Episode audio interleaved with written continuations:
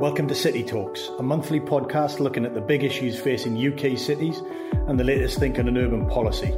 I'm your host, Andrew Carter from the think tank Centre for Cities. I hope you enjoy the episode. Welcome to this episode of City Minutes. Today I'm joined by my colleague Matthew Coombes, and he's the co author of our latest report looking at Glasgow's public transport system. The report is called Miles Better improving public transport in the Glasgow city region. Matt, let's start off with you just telling us a little bit about the focus of the report, what we looked at, and why we're looking at it now.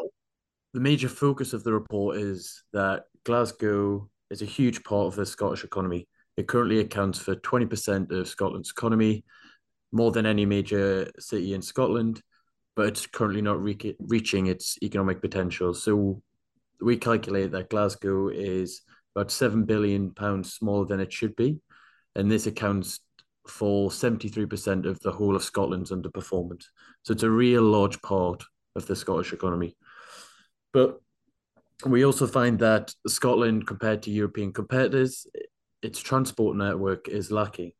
Um, it's not able to connect as many people as it should be, despite having a relatively large network size compared to UK comparators. It's a real important part for us to look at is that what role does transport play in this underperformance? Because the more people a city is able to connect, it gives both greater choice to workers and businesses, making it more attractive. And especially when we start looking at connecting those areas of high concentration with lots of jobs, lots of services, um, and that those areas where private transport would be impractical. And it also comes at a time when actually there's a huge opportunity in Glasgow and in Scotland because the Transport Act is now giving local transport authorities greater powers over their transport systems through franchising, bus service improvement partnerships, municipally owned bus companies, and a whole other range of powers. So at the moment, it's the report is trying to look at okay, you've got this huge opportunities. Glasgow is underperforming. Where can you move? What can be done. And this is also alongside the fact that there's actually at the local and regional level, there's a great appetite to start looking at how they can use these powers to start tra- transport, uh, transforming their transport system. Excellent. Good. Okay. So um, you started to do it already, but just say a little bit about what specifically we looked at and then uh, what did we find? So start with what did we actually look at? Yeah. So what we started looking at was sort of three different scenarios. We looked at first, how many people would we define as well connected today, well connected to Glasgow's urban core? So we found that if you were using one service, either a bus that runs every 15 minutes or a train that runs every 30 minutes, you found we found that 90, uh, 900,000 people could get to the city centre within 30 minutes. And that's about 50% of the Glasgow city region. So while 900,000 is a lot of people in comparison, it's not a huge amount of people that's connected to a turbine core. So what we started looking after that is saying, okay, if we started increasing bus frequencies, which some of this legislation will allow us to do, is that how many people could we get in to the Glasgow centre? And this is especially important because in in Glasgow there's these express services that runs out to the sides and out into the periphery that only runs every hour. So if we start increasing those frequencies, how many people do we get into the center? And we found that actually you'd increase the number of people by 25%. So that's an increase of about 200,000 people. So 1.1 million people could get into the center within 30 minutes just by increasing the frequency of their services. But then we was looking at, okay, with the more of these powers, then we can start looking at integrating the rail and the bus services. And that's especially important in Glasgow because Glasgow's got a great um, heavy rail network and it should be really utilized. But at the moment, the bus and the rail network isn't integrated, the timetables on together and the ticketing um, isn't transferable between. It's not like an Oyster card system along those lines. So we found that actually you would increase the number of residents just by timing the services and the rail service together by 90,000 people. So overall, you're looking at an increase just through these three, uh, these two, th- two different moves of increasing frequencies and integration by 300,000 people. So it would be an increase of a third. And, and we focused on buses and the, the degree of integration because we feel like, well, rightly, that you can get these uh, gains pretty uh, quickly. You don't, they're not long term in that nature, which is distinct, say, from the Clyde Metro, which is a very big scheme involving lots of uh, money, but is going to, by definition, going to take uh, at least a decade or so until it comes uh, on stream. So the buses give us a way to tackle this economic underperformance relatively um, quickly. So you've said what we looked at. You've you've given some sort of sense as to uh, what some of the the gains might be in the in the short run. Uh, Matt, we also then look at and set out a set of proposals about how do we do that? How do we use the um the axe powers that you were touching on earlier on in order to make progress? We just just go through some of the the steps that we're proposing. Yeah, so we've looked at a three phase plan over 20 years to deliver a franchise bus network across Glasgow. While bus service and uh, bus service improvement partnerships are effective in some means, they're more limited and not able to specify specific routes, fares, or integrate with the other modes of transport. So we think franchising out of the powers is a real opportunity um, to be taken and what should be focused on. So in that first phase, we're saying that the bus network should be franchised at the SPT level. This is because many of the residents work within neighbouring local authorities and it prevents any um, local authorities not coordinating plans together. So SPT, uh, the Strathclyde Partnership for Transport, should be the lead authority on that.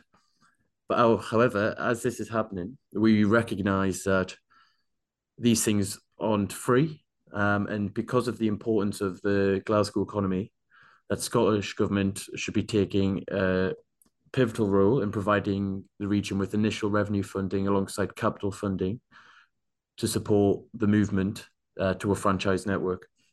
But once it's franchised or once it's starting to run, the second phase we're recommending is actually looking at a longer term funding plan. We realize that central government can't always provide providing a subsidy or may not want to.